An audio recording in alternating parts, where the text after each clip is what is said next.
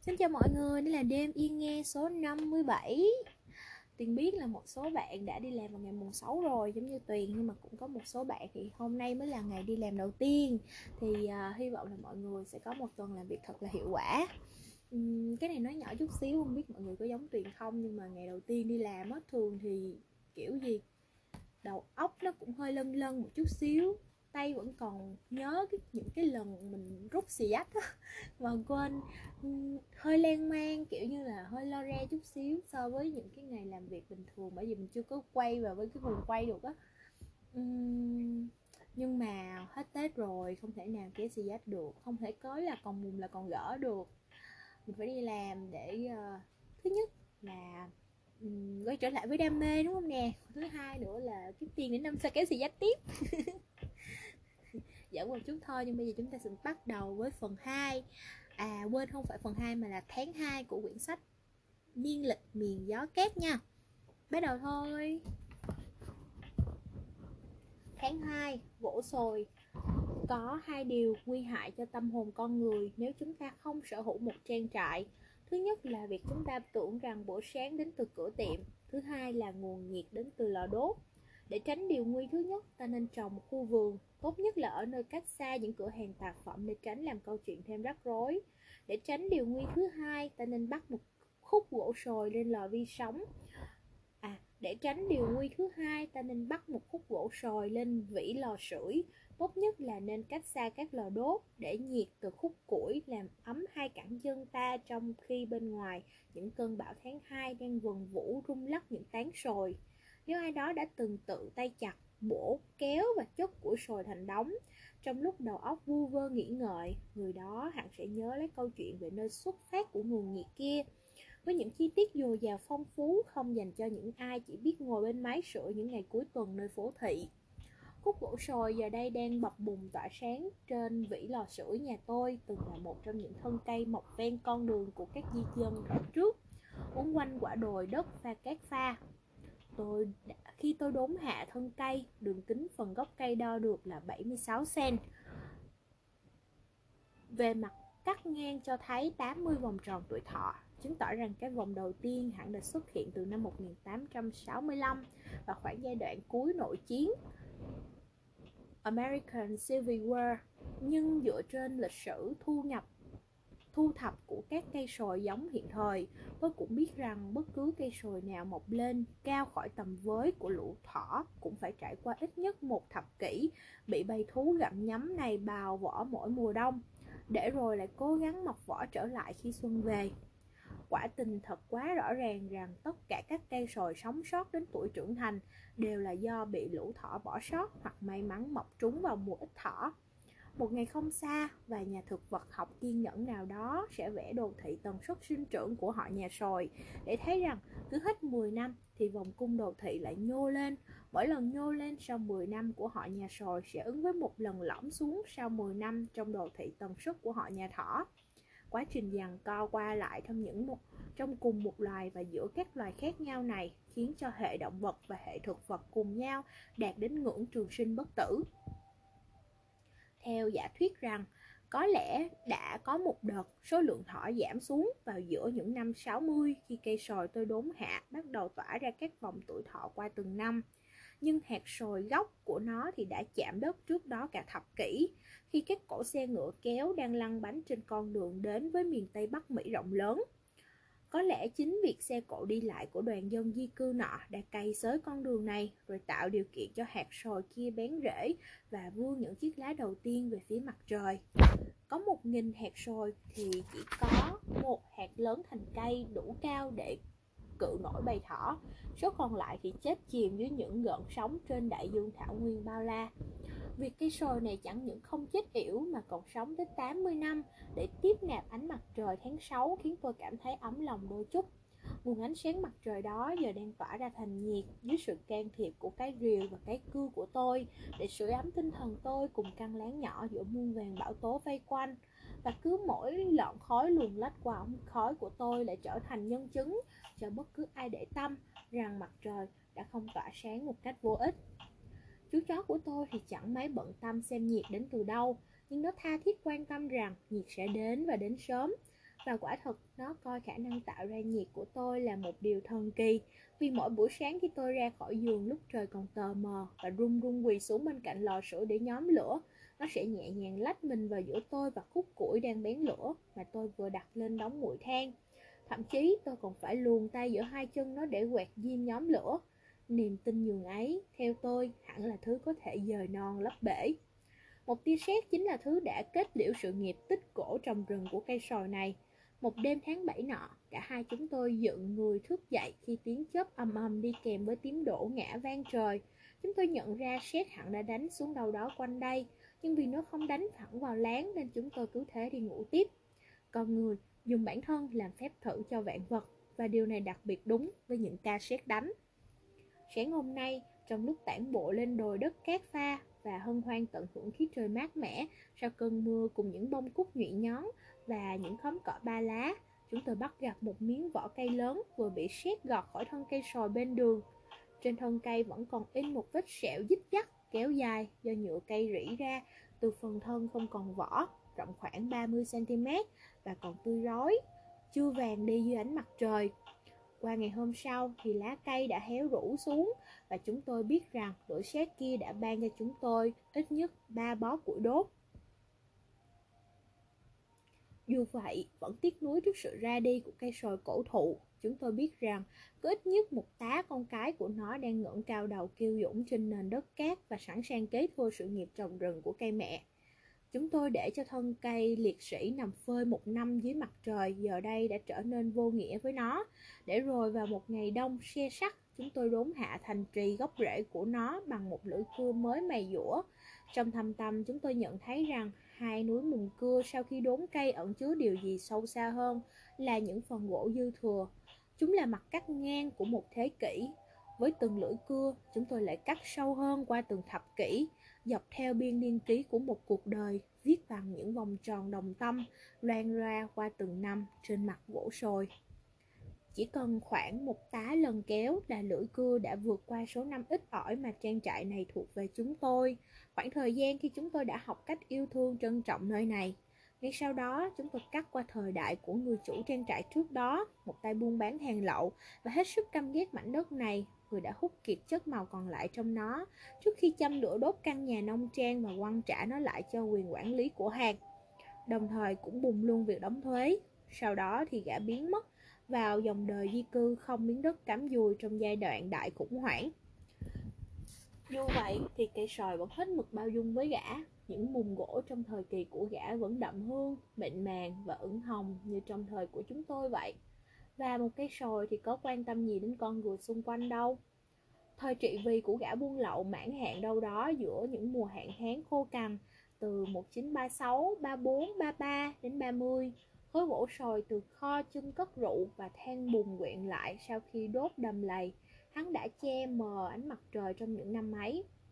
Và các cơ quan đặt cách và các cơ quan đặt trách phục hồi tái trồng rừng cứ thế lan ra khắp nơi nhưng những mùng gỗ kia thì vẫn chẳng hề thay đổi nghĩ tai trưởng nhóm thợ cưa cất giọng và chúng tôi tạm nghỉ lấy hơi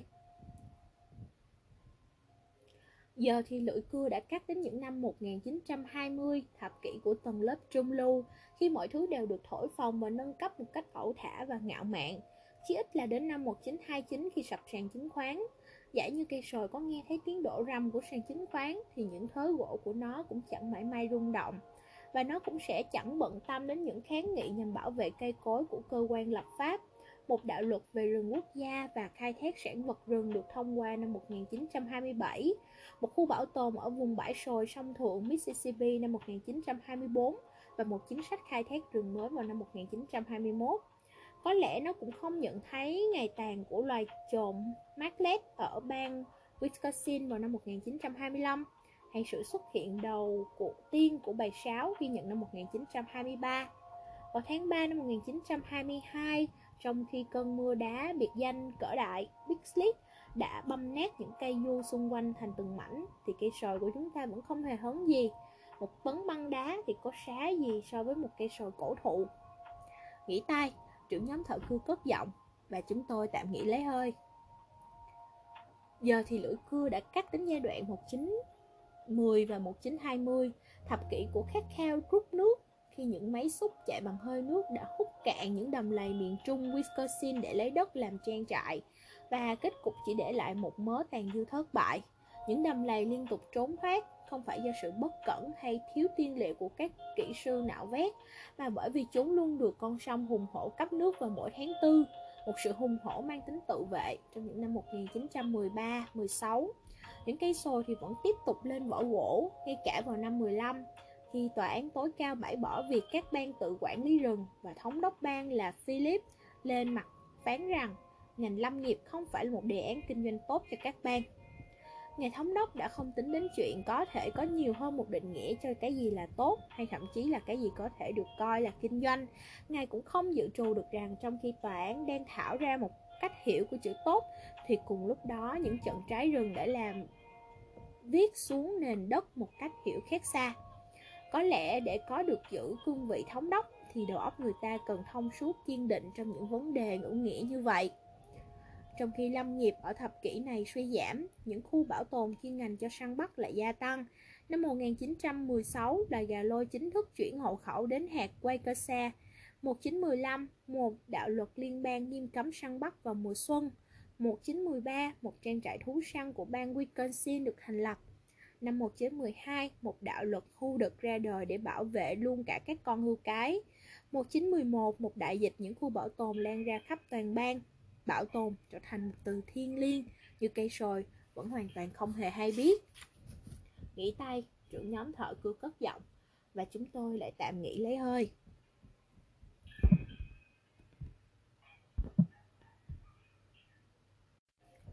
Giờ thì chúng ta cắt đến năm 1910, trong lúc một hiệu trưởng trường đại học danh giá xuất bản một cuốn sách về bảo tồn, một nạn dịch ong cắn lá đã càng quét hàng triệu cây thông rụng lá, một trận đại hạn hán làm cho các rừng thông héo tàn và một cái máy nạo vét cỡ đại đã hút cạn kiệt đầm lầy Hurricane. Chúng tôi cắt đến 1909 khi cá trứng lần đầu được nuôi thả trong vùng ngũ đại hồ. Và vào một mùa hè ẩm ướt thì cơ quan lập pháp quyết định cắt giảm ngân sách cho việc phòng chống cháy rừng. Chúng tôi cắt đến 1908, một năm khô hạn với những đợt cháy rừng lớn hoành hành. Và Wisconsin nói lời từ biệt với con báo sư tử cuối cùng còn sót lại trong bang.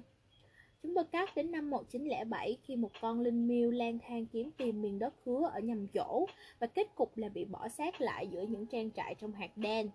Chúng tôi cắt đến 1906 khi người kiểm lâm đầu tiên của bang nhậm chức và những trận cháy rừng tàn phá gần 7.000 hecta rừng trong những hạt thuộc vùng cát pha, đất cát pha này. Chúng tôi cắt đến 1905 khi một bầy ưng ngỗng bay xuống từ phương Bắc và ngốn ngấu gần hết đám gà rô trắng bản địa. Chúng hẳn đã bay tới đậu trên cây sồi này và gắp mất vài con gà gô của tôi. Chúng tôi cắt tới những năm 1902, 1903 và một mùa đông giá buốt khắc nghiệt. 1901, năm xảy ra một trận hạn hán lịch sử, mưa rơi chưa đầy một mét nước trong cả năm. Năm 1900, một năm kỷ niệm 100 năm hy vọng, nguyện cầu và một vòng đời thường niên nữa trên thân xây sồi. Nghỉ tay, trưởng nhóm thợ cưa lại cất giọng và chúng tôi lại tạm nghỉ lấy hơi. Bây giờ thì lưỡi cưa đã cắt đến những năm 1890, khoảng thời gian hứng khởi vui tươi cho những ai hướng mắt về phía ánh đèn thành phố thay vì nhìn xuống đất dưới chân mình. Chúng tôi cắt tiếp vào năm 1899 khi một hòn đạn đâm xuyên con chim bồ câu di cư cuối cùng ở gần hạt Ba Cốc, cách nơi này khoảng hai hạt nữa về phía bắc. Chúng tôi cắt tới năm 19, 1898 và một ngày trời thu khô hanh, tiếp nối bằng một mùa đông không một bông tuyết nhưng đủ lạnh để làm băng giá len lỏi vào sâu hơn 2 mét đất và giết chết những cây táo. 1897 là một năm hạn hán, năm của một ủy ban lâm nghiệp nữa ra đời. 1896 khi chỉ nội ngôi làng Spawner đã vận chuyển 25.000 con gà gô đồng cỏ ra chợ bán. 1895 lại một năm cháy rừng, 1894 thêm một năm hạn hán, 1893 năm của trận bão chim Sơn Ca, The Bluebird Storm. Một cơn bão tuyết tháng 3 quét sạch đến gần như không sót lại một con chim Sơn Ca di cư nào. Những con Sơn Ca đầu tiên luôn cất cánh từ cội sồi già này, nhưng vào giữa những năm 90, có lẽ chúng đã bỏ qua nơi này. Chúng tôi kéo lưỡi cưa đến năm 1892, thêm một năm cháy rừng nữa. 1891, một mùa kém sinh sản với loài gà gô trắng. 1890, năm của phương pháp định lượng chất béo trong sữa do giáo sư Bakut sáng chế, tạo đà phát triển biểu nửa thế kỷ sau của thống đốc bang là Hill rằng Wisconsin là thủ phủ bơ sữa của nước Mỹ. Không có ai, ngay cả giáo sư Peacock, có thể ngờ rằng biệt danh ấy giờ đây sẽ nằm chiếm trệ trên bất cứ biển số xe nào trong bang. Cũng trong năm 1890 đó, những bè chở gỗ thông lớn nhất trong lịch sử đã xuôi dòng về phía hạ nguồn sông Wisconsin và trôi ngang cây sồi của tôi để sau đó dựng xây nên một đế chế những nông trang gỗ đỏ cho những đàn bò và các bang thảo nguyên nước Mỹ. Chính những thân gỗ thông đó đã che chở cho những con bò khỏi cơn bão tuyết, giống như những vách gỗ sồi đang bảo bọc tôi khỏi cái lạnh thấu xương bên ngoài. Nghỉ tay, trưởng nhóm thợ school cất giọng và chúng tôi tạm nghỉ lấy hơi. Bây giờ thì lưỡi cưa đã chạm tới những năm 1880, 1889, một năm khô hạn, năm mà lễ trồng cây Arbor được phát động trên toàn bang. 1887, khi Wisconsin bổ nhiệm người giám sát luật săn bắn đầu tiên. 1886, khi Đại học Nông nghiệp tổ chức khóa học ngắn hạn đầu tiên cho nông dân. 1885, mở màn một mùa đông dài và lạnh lẽo chưa từng thấy trong lịch sử. 1883, khi chủ nhiệm khoa Henry báo cáo rằng các loại hoa mùa xuân ở Madison nở muộn hơn 13 ngày so với bình thường. 1882, khi hồ Merenta mở cửa đón khách muộn hơn một tháng do trận bão đại hàn lịch sử kèm theo tiết trời lạnh buốt trong những năm 1881 và 1882. Cũng chính vào năm 1881, Hội Nông nghiệp Lincolnshire đưa ra thảo luận câu hỏi làm sao chúng ta cắt nghĩa được kỳ tăng trưởng thứ sinh của giống cây gỗ sồi đen vốn đã và đang bén rễ đâm chồi trên toàn quốc trong 30 năm qua. Cây sồi của tôi là một trong số các cá thể đó. Một cử tri nhận xét là do sinh sản ngẫu nhiên, người khác lại cho rằng đó là do lũ bồ câu di cư về phương Nam đã nhả ngược hạt sồi ra. Nghỉ tay, trưởng nhóm thợ cưa cất giọng và chúng tôi tạm nghỉ lấy hơi. Giờ lưỡi cưa đã liếm vào đến những năm 1870, thập kỷ của cơn sai túy lúy với việc trồng lúa mì ở Wisconsin. Và tháng 2 chúng tôi mới tiến đến năm 1879 khi lũ bọ lúa mì, ấu trùng bọ cánh cứng, bệnh rỉ sắt và đất thiếu màu cuối cùng đã buộc các nông dân Wisconsin đối mặt với sự thật rằng họ không thể tiếp tục mở rộng diện tích đất trồng lúa mì trên các thảo nguyên hoang sơ về phía Tây nếu họ không muốn đất dưới chân trở nên cằn cỗi đến không thể cứu vãn nổi. Linh tính mách bảo tôi rằng trang trại này cũng góp phần trong cuộc chơi phát rừng làm rẫy đó và những hạt cát khô cằn thổi về phía bắc cây sòi của tôi có nguồn gốc từ giai đoạn lạm phát trồng lúa mì này. Cũng năm 1879, chúng tôi đã chứng kiến đàn cá chép đầu tiên được thả nuôi ở Wisconsin, kèm theo đó là chuyến đi lậu vé của giống cỏ lúa mì từ châu Âu và trong bang. Vào ngày 27 tháng 10 năm 1879, 6 con gà gô đồng cỏ di trú đậu trên đòn nóc của nhà thờ giám lý Đức Quốc ở Madison, nhìn ngắm thành phố đang ngày càng phát triển này. Ngày 8 tháng 11, các chợ ở Madison đầy ắp những con vịt bán đổ đóng với giá chỉ 10 cent một con. Năm 1878, một thợ săn hưu đến từ San Rapid đưa ra một lời nhận xét có phần tiên đoán số thợ săn rồi sẽ áp đảo số lượng hưu. Vào tháng 10, 10 vào ngày 10 tháng 9 năm 1877, hai anh em thợ săn ở hồ Muskego đã bắn hạ và đóng túi 210 con mồng két đuôi xanh chỉ trong một ngày. Năm 1876 là năm ẩm ướt nhất lịch sử bang với lượng nước mưa dâng lên đến gần một mét rưỡi. Số lượng gà gô đồng cỏ tụt xuống, có lẽ phần vì mưa lớn. Năm 1875, bốn thợ săn đã bắn chết 153 con gà gô đồng cỏ trên thảo nguyên York, cách đây một hạt về hướng đông. Trong cùng năm ấy, Hiệp hội Thủy sản Hoa Kỳ đã thả giống cá hồi Đại Tây Dương và hồ Devil, cách cây sồi của tôi tầm 16 cây số về phía nam. Năm 1874, những thuốc dây kẽm gai đầu tiên sản xuất trong nhà máy được bấm giặt xung quanh cái gốc sồi. Tôi hy vọng là không có thứ cổ vật nào như thế còn kẹt lại trong thân sồi chúng tôi đang cưa. 1873, một công ty ở Chicago đã tiếp nhận và tung ra thị trường 25.000 con gà gô đồng cỏ. Người tiêu dùng ở Chicago đã mua tổng cộng 600.000 con ở mức giá 3,25 đô la một tá. Năm 1872, con gà Tây hoang dã cuối cùng ở Wisconsin đã bị săn hạ ở địa điểm cách đây hai hạt về hướng Tây Nam. Thật hợp tình hợp lý khi thập kỷ đánh dấu sự thoái trào trong cơn sốt tiên phong trồng lúa mì, cũng kết thúc luôn cơn sốt săn bắn bồ câu năm 1871 trong vòng bán kính 80 cây số tính từ cây sòi của tôi về phía bắc. Ước tính có khoảng 136 triệu con bồ câu đã làm tổ. Một số con có lẽ đã làm tổ ngay trên thân sòi này và lúc đó nó đã là một cây sòi con lớn mạnh cao tầm 6 mét. Những tay săn bồ câu liều lũ lượt truy kích những con chim với bẫy lưới và họng súng săn, dù cui và những cục muối liếm thủ những mồi để rồi sau đó chất đầy những con bồ câu để nhồi nhân bánh nướng trên các toa tàu chạy hướng Nam và Đông về các thành phố. Đó là đợt làm tổ lớn cuối cùng của loài bồ câu ở Wisconsin và có lẽ cũng là lần cuối ở bất cứ bang nào khác.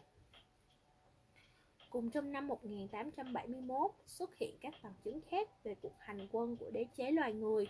Trận cháy Pestigo thiêu trụi cây cối và đất đai của một vài hạt và trận cháy Chicago nghe đồn đã bắt đầu từ cú đá hậu phản bối của một con bò cái. Năm 1870, đế chế chuột đồng đã bắt đầu cuộc càn quét của riêng mình.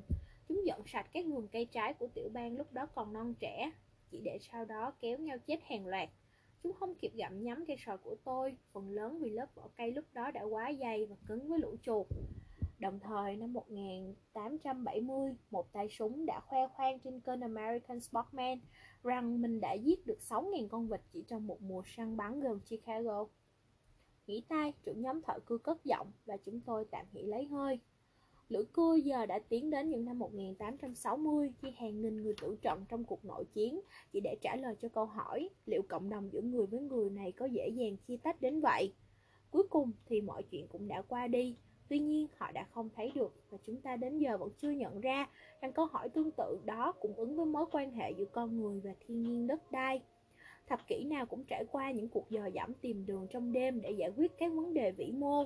Năm 1867, quý ngày Aris A. Lampham đã thuyết phục Hội làm vườn của tiểu bang trao giải thưởng cho các khu trồng rừng. Vào năm 1866, khi con nai sừng tấm Wisconsin cuối cùng đã bị giết hại, lưỡi cưa giờ đây đã cắt vào năm 1865, một năm kết l- cốt lõi cho cây sồi của chúng ta. Đó là năm mà John Moore đã ngã lời mua lại từ tay anh trai mình một căn nhà nông trang cách cây sồi gần 50 cây số về hướng đông và biến nó thành một vườn bảo tồn các loài hoang dại từng khiến ông ngây ngất một thời trai trẻ.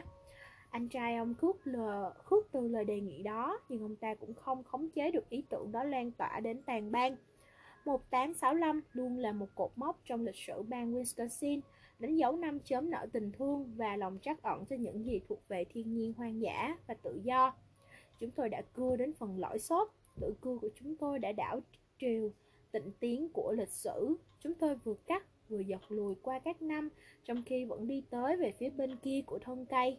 Cuối cùng thì thân cây cũng rúng động, miệng vết thương bỗng nhiên há rộng ra, lưỡi cưa nhanh chóng được rút ra trong khi những người thợ cưa nhảy lùi lại vào vùng an toàn. Tất cả cùng kêu vang, cây đổ.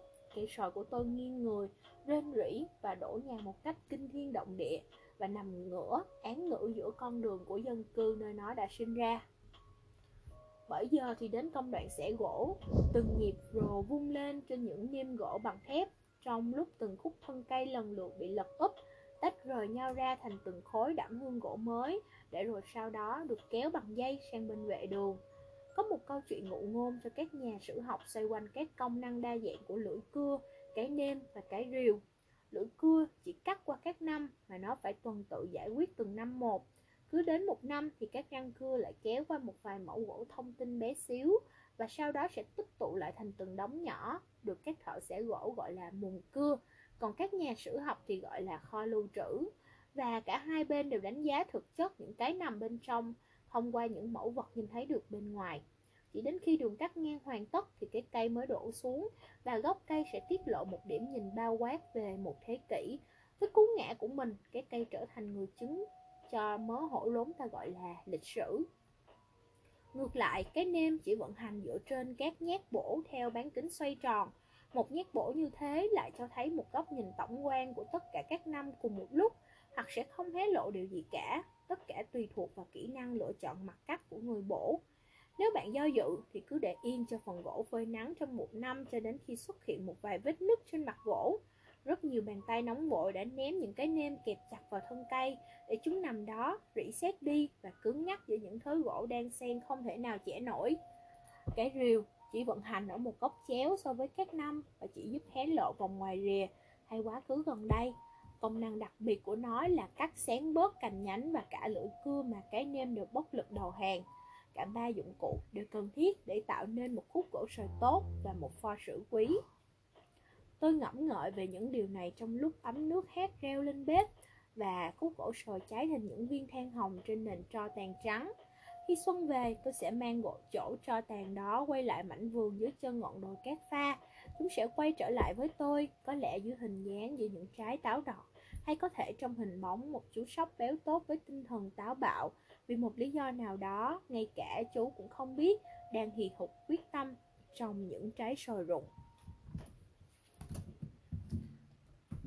Có lẽ câu chuyện này hơi nhiều thông tin và cũng hơi dài. Nhưng mà tuyền ờ, nghĩ là cái cách kể chuyện của nó rất là thú vị. Mặc dù những cái lịch sử đi qua trên cái nền gọi là những vòng tròn đồng tâm của um, gọi là gì ta mặt mặt cắt của một cây sòi á, thì nó không liên quan đến Việt Nam của chúng ta nhiều lắm. Nhưng mà nó cũng cho chúng ta biết một phần nào về những cái thông tin mà dường như là uh, chúng ta sẽ rất lừa đọc ở những nơi khác nên là tôi thấy cũng khá là thú vị. Nên là một, hy vọng là mọi người cũng như vậy nha. Còn bây giờ thì chúc mọi người ngủ ngon. Bye bye.